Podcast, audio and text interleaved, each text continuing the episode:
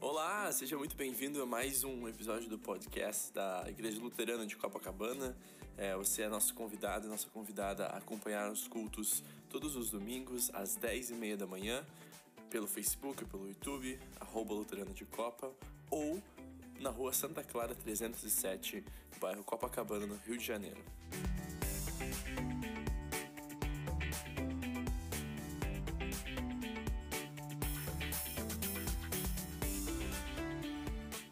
Romanos 5, 1 a 11, texto da epístola do dia, é o texto de onde nós tiramos o embasamento para a mensagem de hoje, é o texto de onde nós tiramos o embasamento para a nossa doutrina principal, a justificação somente pela fé, justificação que significa ser perdoado por Deus, ter vida com Deus, ter acesso ao reino de Deus, justificação que nós interpretamos como um termo jurídico, um termo de tribunal, por causa do que Jesus Cristo realizou por nós na cruz, Deus declara nós, pecadores inocentes.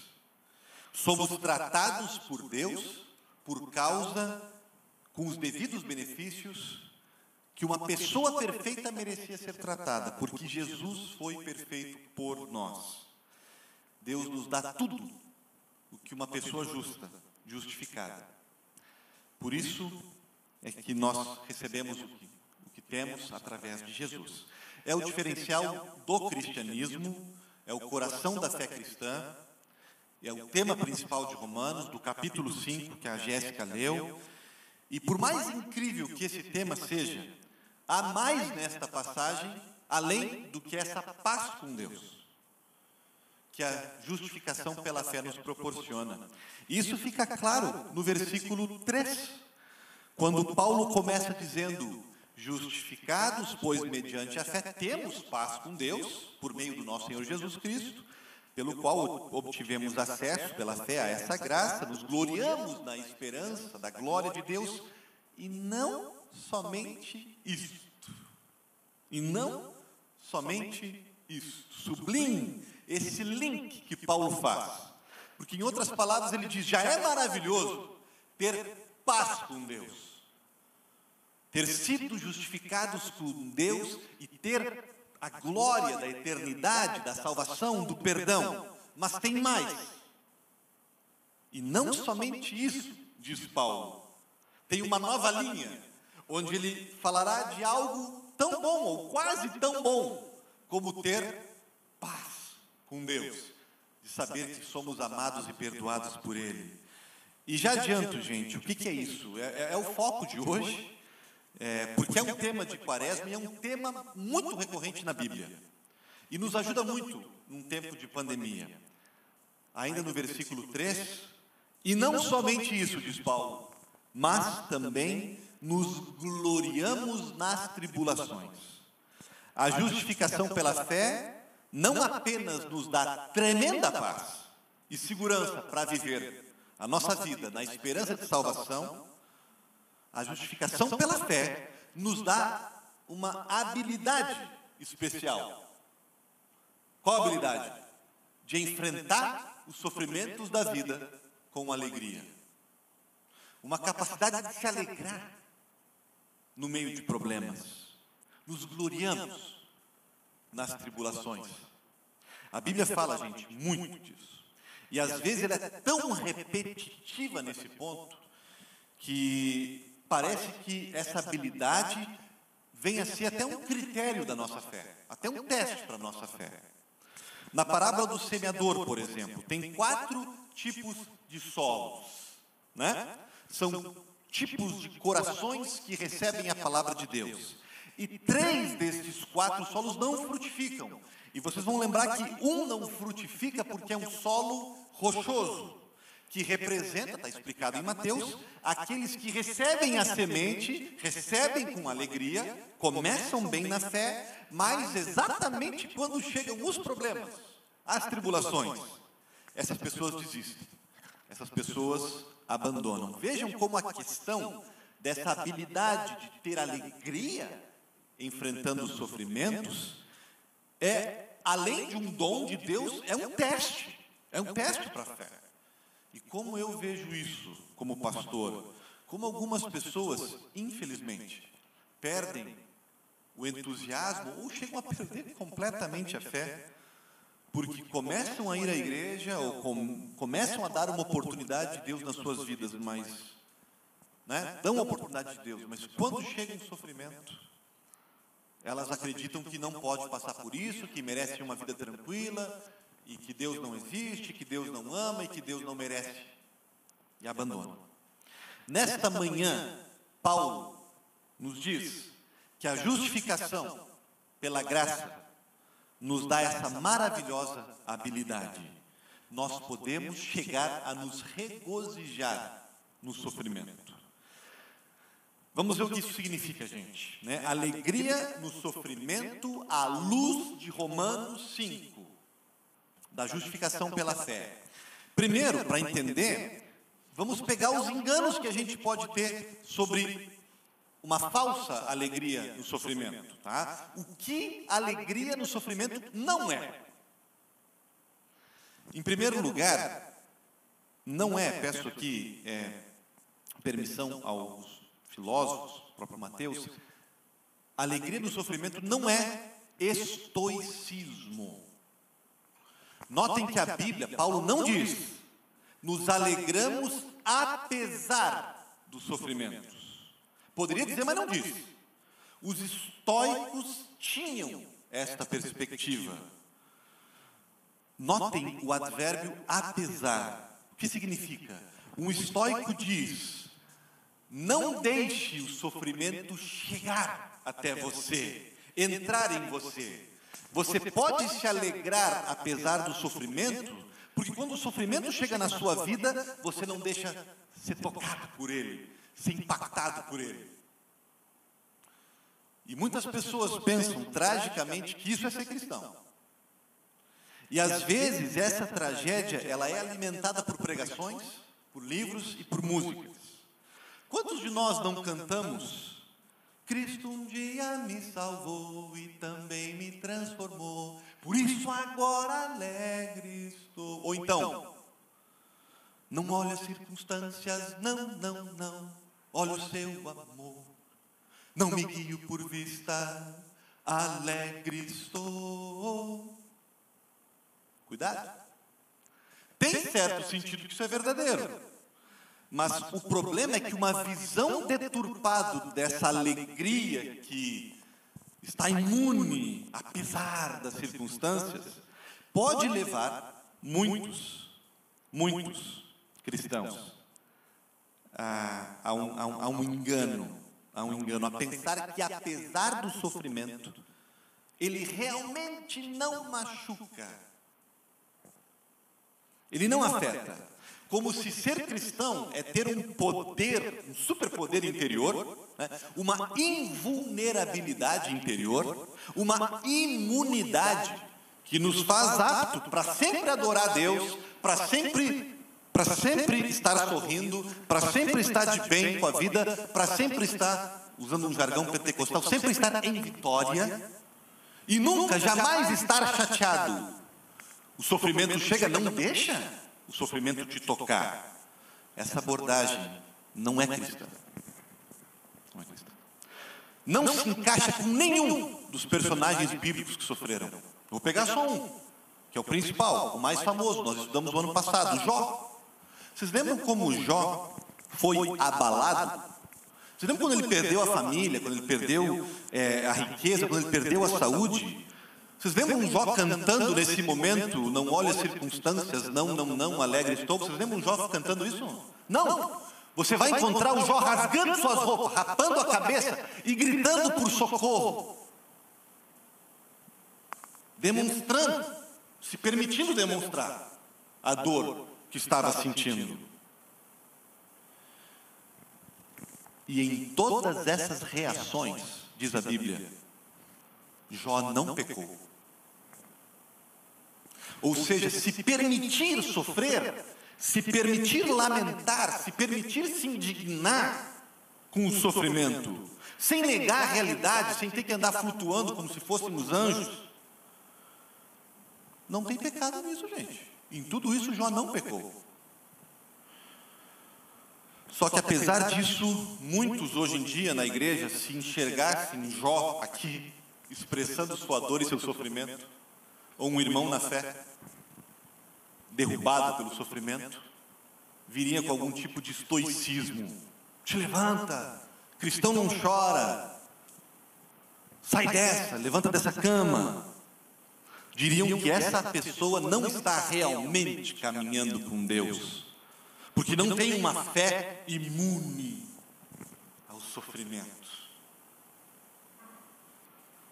Como se cristãos de verdade supostamente não pudessem sofrer, mas eles podem.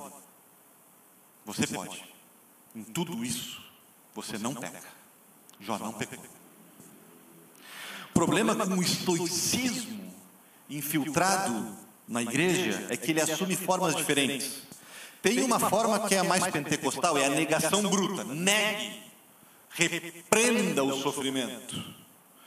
A gente lida com o sofrimento não admitindo que está doendo, não admitindo nem para você, nem para o pastor, nem para ninguém, que você acha que você não pode. Outra forma do estoicismo é quando você destrói a parte ou a pessoa que está te fazendo sofrer no teu coração. Você assassina isso. Se for alguém que está te fazendo sofrer, você tira ela da sua vida. Você rasga a foto dela. Você bloqueia ela no, no, na sua rede social. Como se isso fosse, fosse te curar. Como se isso fosse uma saída para o sofrimento. E se for a igreja que te fez sofrer, você abandona, você tira ela da sua vida. O estoicismo sempre te afasta da realidade. Ele sempre te aliena em algum nível.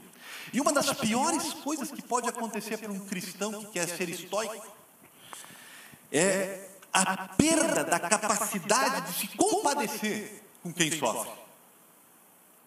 Pare de sofrer, enxugue as lágrimas, levanta dessa cama. Onde já se viu sofrer desse jeito? Morre uma pessoa e a gente envia nossas condolências dizendo: seja forte. Deixa ela ser fraca, deixa ela sofrer. Vai ter um momento para ela ser forte. Mas não puxa ela do sofrimento como se o sofrimento em si fosse pecado. Veja que o estoicismo até pode te fazer passar pela vida até certo ponto, mas vai endurecer teu caráter. Vai te tornar uma pessoa insensível, incapaz de ser empática. Você acha, peito aberto, que é super forte, mas ninguém se abre com você. Que você não tem capacidade de estar do lado de alguém sofrendo sem logo dá uma pílula. Para disso, para de sofrer, saia disso. Outra coisa, gente, o que o sofrimento, o que a alegria do sofrimento não é, é o oposto, né? Não é masoquismo. Por outro lado, Paulo não está dizendo nós nos alegramos dos sofrimentos por causa dos sofrimentos. O advérbio não é por quê, por causa. Cristãos não são masoquistas. Cristãos não buscam o sofrimento e não se alegram por que estão sofrendo. Como se sofrer lhes desse uma condição especial, acrescentasse algum valor, de modo que eles são melhores que os outros. Paulo não está se alegrando porque coisas ruins estão acontecendo com ele. Ele até usa em outro lugar as cicatrizes dele para argumentar. Mas a teologia do sofrimento de Paulo não exalta o martírio em si. Cristãos não buscam sua identidade no martírio. A identidade de cada cristão é, é Cristo. É o batismo em Cristo. Nada mais que isso. Cristãos não fazem do martírio uma filosofia de vida. Para usar, usar uma terminologia cartesiana, não é eu sofro, logo existo. Eu sofro, logo eu sou um bom cristão. Não. A gente pode pensar, pastor, tem gente assim? Tem que é uma tentação muito sedutora. Essa ideia de sofrer, essa perspectiva masoquista cristã te enaltece, afaga o teu ego. Porque eu sofro, porque eu sofri, ninguém me entende, ninguém pode me dizer nada. Mereço uma placa com o meu nome na igreja. Olhem para mim, para o meu sofrimento alimenta o desejo natural dentro da gente de ser alguém diante de Deus pelos nossos próprios méritos. E aí a gente pode cair na tentação, gente, de se sentir como mártires hoje. E dá para estudar isso do ponto de vista da psicologia também. A síndrome, o complexo de mártir, isso existe. Tem também a questão da penitência, né, gente? De buscar algum sofrimento para lidar com alguma culpa, se autoflagelar. Contribuir com a expiação de Cristo. O sangue de Cristo não é suficiente, eu tenho que, eu tenho que, eu tenho que sofrer também. Isso não é cristão, gente. Não é o que Paulo está dizendo. Muito bem. O que alegrar-se nos sofrimentos é? Já vimos o que não é. Não é estoicismo, não é masoquismo, mas o que é se alegrar no sofrimento? E para entender isso, a gente precisa investigar um pouquinho o significado tanto do sofrimento como de alegria da perspectiva cristã. O que é um, o que é o outro é a gente somar mais B para ver o que vai dar C.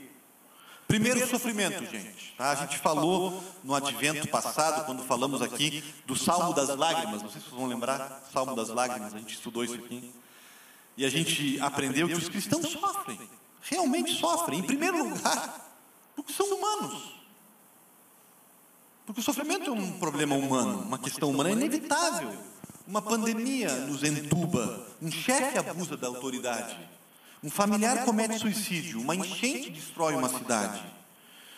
Aprendemos como cristãos que nós sofremos com as coisas também, nós choramos. E nós choramos novas lágrimas. Ou seja, há um sofrimento particular do cristão também. E aí sofremos mais, inclusive. O cristianismo, o cristianismo nos coloca ainda mais em contato com o sofrimento, com o que há de ruim lá fora e com o que há de ruim aqui dentro vemos melhor a tristeza. A gente ganha autorização para não precisar mais reprimir e negar. A gente não precisa ficar pondo culpa neste ou naquele. A gente não precisa envolver o nosso coração com racionalizações, com subterfúgios. O cristianismo te dá essa coragem, te dá essa permissão, te dá essa capacidade. Porque o nosso mestre é assim, era assim. Seguimos a Jesus e por isso nós realmente experimentamos luto, dores, indignações. Não porque isso nos faz mais fracos, pelo contrário, porque nos faz mais fortes, mais perfeitos, mais parecidos com Ele. Quem era Jesus? Um homem de dores. Passou os anos dele chorando e sofrendo nesse mundo. Foi a cruz. Como chorava, como era rejeitado, perseguido, e é nesse sentido que nós pegamos a cruz, como ele nos convida no Evangelho de hoje. Pega essa cruz, pega esse sofrimento que é meu e eu passo para vocês agora. E é por isso que nós podemos cantar esse hino de hoje. Graças dou pelas rosas no caminho e pelos espinhos que elas têm. Graças dou pela lágrima vertida, pela esperança e pela oração não respondida. Graças dou. Nós aprendemos que por causa de Cristo, o Espírito Santo, lá em Ezequiel, nos diz que vai nos remover o coração de pedra e vai nos dar um coração de carne. Coração de carne é um coração que sente. Um coração que sente é um coração que sofre pela dor do mundo, do outro. E o que, que seria a alegria na perspectiva cristã? Em Romanos, Paulo nos dá boas pistas, mas se a gente quiser aprofundar esse tema, a melhor coisa que a gente faz é ler uma outra carta de Paulo, que é a carta dos Filipenses. Essa é a carta do sofrimento, a carta da alegria no sofrimento, por excelência. E lá em Filipenses nós vemos como a alegria cristã é mais que um sentimento circunstancial, mais que um bom humor passageiro condicionado a fatores externos quando Paulo escreve ao Filipenses, ele o tempo todo diz: alegrem-se, alegrem-se, estou feliz, alegrem-se. O que Paulo estava acontecendo com Paulo? Ele estava preso, gente. Ele estava sendo criticado injustamente. Paulo, naquele momento, não tinha certeza nenhuma do seu futuro terreno. E ainda assim ele consegue estar alegre, ele transborda alegria. A carta aos Filipenses respinga alegria. E Paulo prova que a alegria para o cristão é muito mais que uma boa notícia que eu recebo, é muito mais que acordar bem, dormir bem. Tem camadas muito mais profundas, tem a ver, na verdade, com decisão, com postura, com atitude, com confissão de fé. E nós poderíamos citar outras pessoas que, mesmo sem a fé cristã, já se deram conta disso. Que a alegria é muito mais que um sentimento circunstancial. Vão na mesma linha do Paulo. Érico Veríssimo, escritor gaúcho. A alegria é a certeza de que a nossa vida não está passando inutilmente. Veja, a alegria é uma certeza que eu tenho, relacionada a propósito de vida. O rabino Harold Kushner vai dizer que a perseguição da alegria é um objetivo errado. Você não passa a ser feliz perseguindo a felicidade. Você se torna feliz vivendo uma vida com significado. Veja, propósito, significado, alegria tem a ver com isso, com essa lente de interpretar a realidade, não com a realidade em si. Vemos isso em Paulo, a lente de Paulo era Cristo, sua vida com Cristo, e por isso a prisão se transforma para Paulo numa oportunidade de quê? De evangelizar os presos e soldados. Por isso, para Paulo, as críticas que ele recebe se transformam numa oportunidade de crescer na tolerância por isso, não saber o que vai acontecer com ele, não ter controle do futuro, se transforma na lente de Cristo para o Paulo para uma oportunidade de confiar mais em Deus. Se agarrar mais em Deus e testemunhar para todo mundo serenidade. Alegria cristã, mais que sensação boa, Algo muito mais profundo, mais espiritual, gente. A alegria cristã é fruto do Espírito Santo, diz Gálatas 5. É o fruto que o Espírito Santo vai produzindo na nossa vida. Notem que não é dom, é fruto. Dom, cada um tem o seu. Frutos não, todos nós damos, somos chamados a dar. Por isso a alegria não é opcional. Não é assim, ah, espiritualmente, eu não sou alegre, Deus não me deu esse dom. Eu não sou simpático, eu não sou risonho. Não. Tem gente que é mais risonha, mais sisuda, isso é outra coisa. Alegria não é isso, alegria é muito mais profundo. Alegria não é opcional, eu tenho esse dom ou não tenho. Ah, não tenho, tudo bem, não tenho. Não, alegria é um chamado, um chamado, um dom, um fruto do Espírito Santo. E como é algo do Espírito Santo, como é algo espiritual, a alegria tem tudo a ver com santificação. A alegria caminha junto com santidade. A alegria nunca é um prazer sem freio. É sempre temperado com a vontade de Deus. Sempre com limites. Está sempre na tensão entre o hedonismo e o ascetismo, como diz Eclesiastes. Nada, não, nada há melhor para o homem do que comer, beber e fazer com que sua alma goze de, do bem do seu trabalho. No entanto, vi também que isso vem da mão de Deus. Pois separado deste, separado de Deus, quem pode comer ou quem pode se alegrar? Viva a tua vida, seja feliz, mas não te esquece que longe de Deus tu não vai ser alegre. A alegria mesmo é só o gozo no Senhor. Vai junto com a caminhada com Deus. E a importância disso, gente, lembram de Oswald de Andrade dizendo: a alegria é a verdadeira prova dos nove. Ele tem razão. E dá para aplicar isso à fé. A alegria que nós praticamos, muito mais que sentimos, a alegria que eu pratico, que eu dou fruto, é sinal de fé. É a prova dos nove da minha fé. E é uma prova dos nove para quem não é cristão. É um dos testemunhos mais impactantes que nós podemos dar ao mundo. Em face ao sofrimento, manter a alegria cristã. O que acontece quando nós misturamos alegria e sofrimento? Segundo Paulo, acontece algo espetacular. O sofrimento aprimora a alegria. Talvez é a parte mais bonita do texto. Diz Paulo: E nos gloriamos nas tribulações, sabendo que a tribulação produz perseverança, a perseverança produz experiência, e a experiência produz esperança. A tribulação produz esperança. A gente quer desistir, a gente quer baixar os braços, a gente quer paralisar no sofrimento, porque eu. Só que há outro caminho. A tribulação pode produzir perseverança. A tribulação pode nos ensinar o caminho da paciência. E aí melhoramos como cristãos.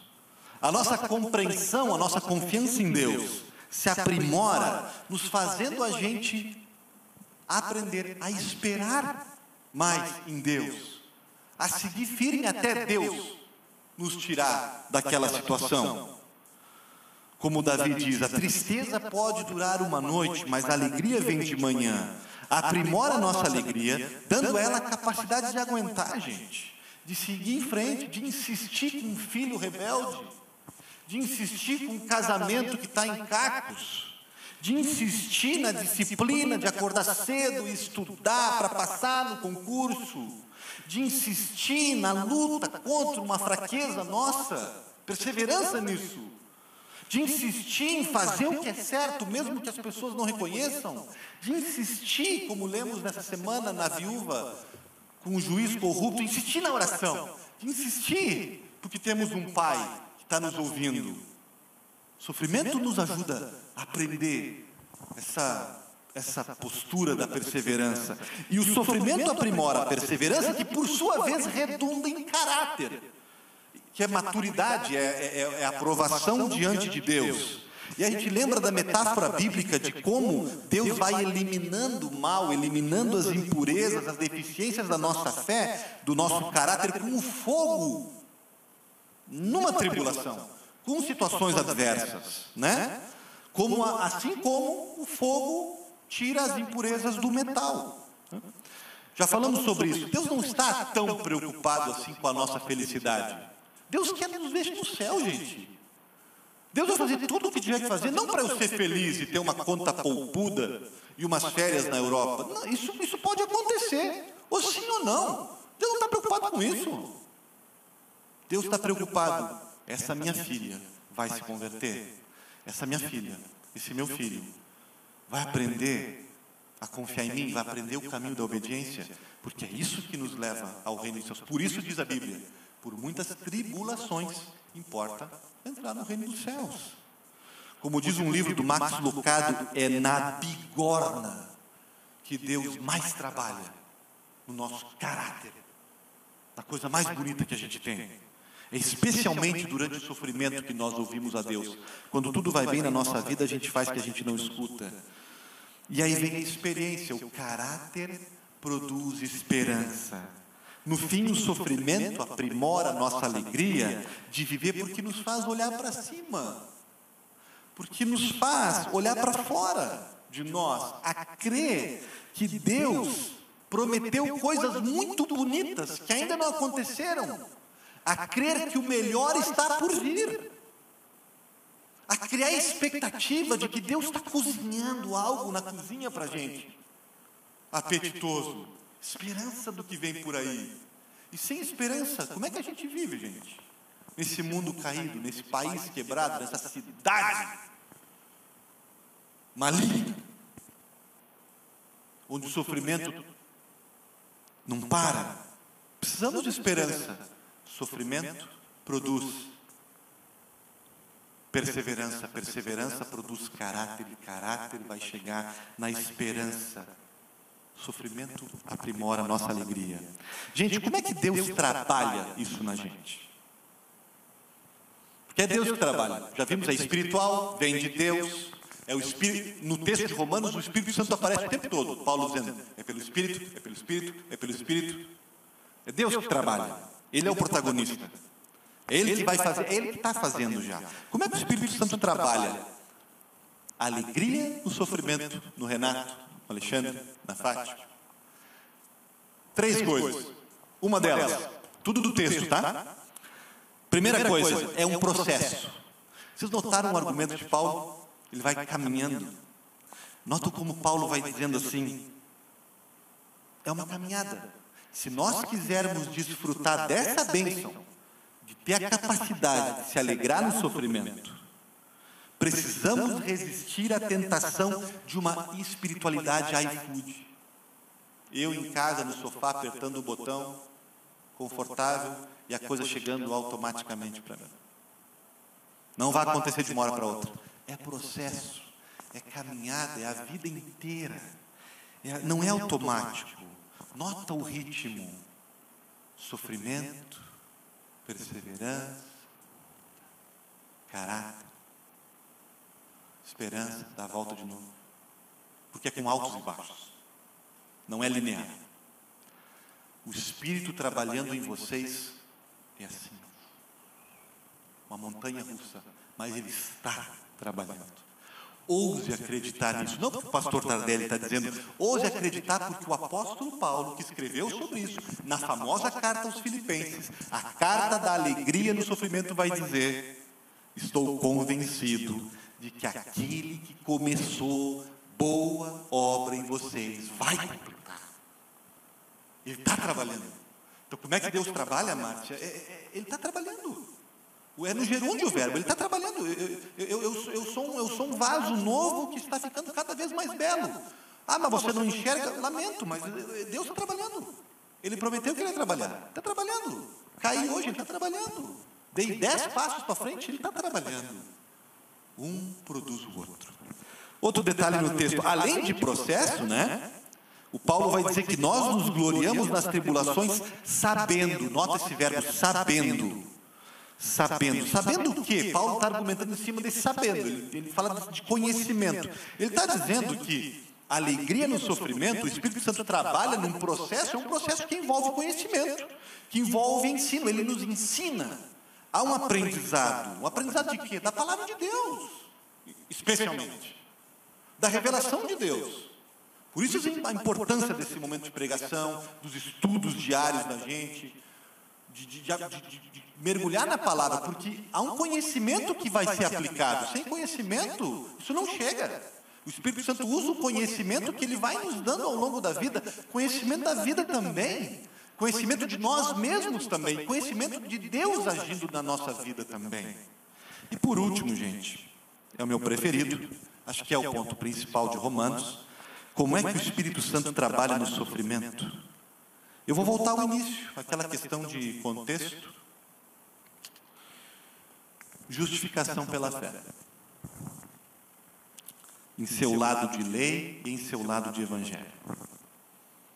Deus usa a doutrina e a prática da justificação pela fé, para nos ajudar e a ensinar, proporcionar alegria no sofrimento. Como assim, pastor? Vou me apropriar de uma ilustração de um autor que a gente gosta muito aqui na igreja, Chad Bird. Ele fala de um anão estrábico chamado Frank, que fora criado pelo seu pai abusivo e alcoólico de uma cidade pequena, produtora de carvão. A esposa desse anão estrábico, Frank, esposa de sete anos, o abandonou um dia antes do Natal de 2008. E ele não aguentou, ela não aguentou, que ele fora despedido do seu trabalho, de zelador de uma escola, porque foi flagrado fumando maconha no momento de folga falido, devastado, sem emprego, sem mulher, sem.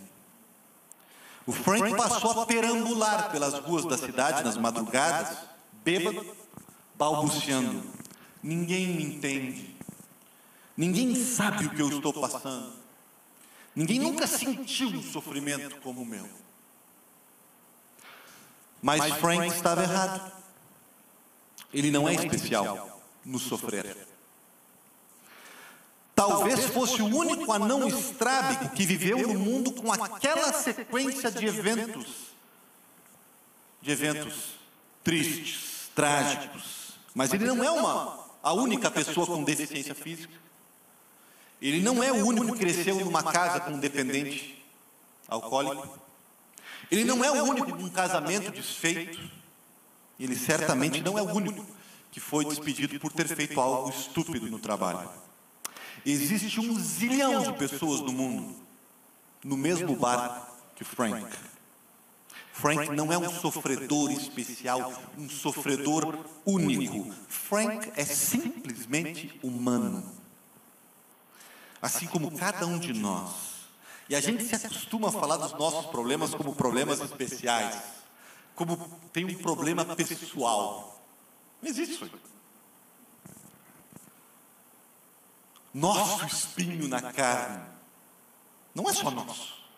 Da perspectiva de Paulo, da justificação pela fé, a primeira coisa que Deus faz em trabalhar com a gente, alegria no sofrimento, é nos mostrar que os sofrimentos pessoais, em última instância, não existem. E isso já tira muito do poder que a gente acha que eles têm de nos controlar. Porque nos força a confessar algo que a lei faz. Não somos únicos não somos especiais. Nada do que estamos lidando em termos de sofrimento é novidade debaixo do sol. Não somos os primeiros a lidar com essa mão de cartas. Nossos pais e avós e bisavós já sofreram com pandemias, já sofreram com governantes medíocres, já sofreram com pouco dinheiro, com cônjuges problemáticos, com colegas idiotas, com vícios, com vizinhos rudes e com hemorroidas. A lei de Deus bota o sofrimento no lugar dele. Não me interpretem mal, perigoso aqui. Não estou minimizando o sofrimento de vocês. Pelo contrário, eu estou maximizando ele. Eu estou aprofundando ele, eu estou universalizando ele. Ser humano, gente, é viver uma droga de vida. Esse mundo não é legal, desde que Adão e Eva pecaram. Esse mundo não é agradável. Vivemos num mundo em que os bebês são deixados dentro de um carro, num calor escaldante, porque os pais estão muito distraídos com as suas redes sociais. Vivemos num mundo onde garotos são assassinados por balas perdidas. Vivemos num mundo, gente, onde mulheres contraem câncer de mama. Vivemos num mundo, gente, onde terroristas, suicidas se explodem e assassinam pessoas e sonhos. E vivemos num mundo que todos eventualmente morrem.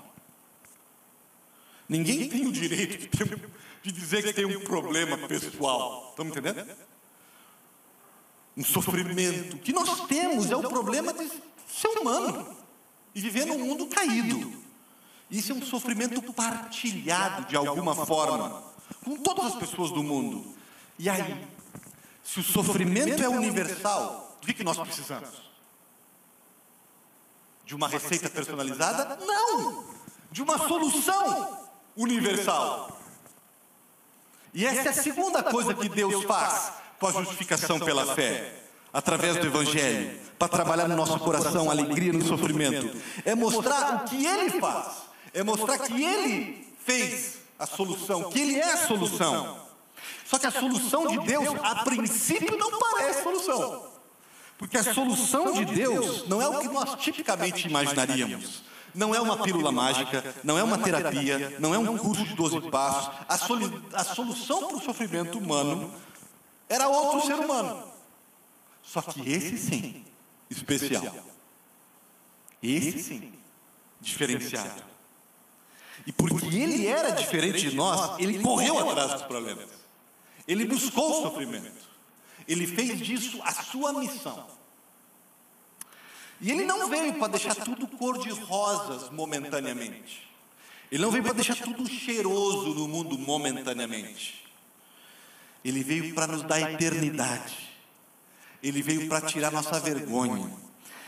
Ele veio para nos dar uma razão de viver muito maior que nós mesmos.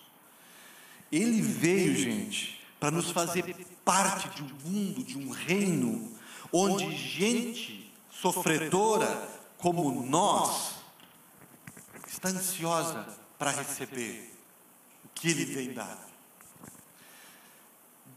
A solução de Deus não é fazer desaparecer os problemas momentaneamente. Ele os torna dele.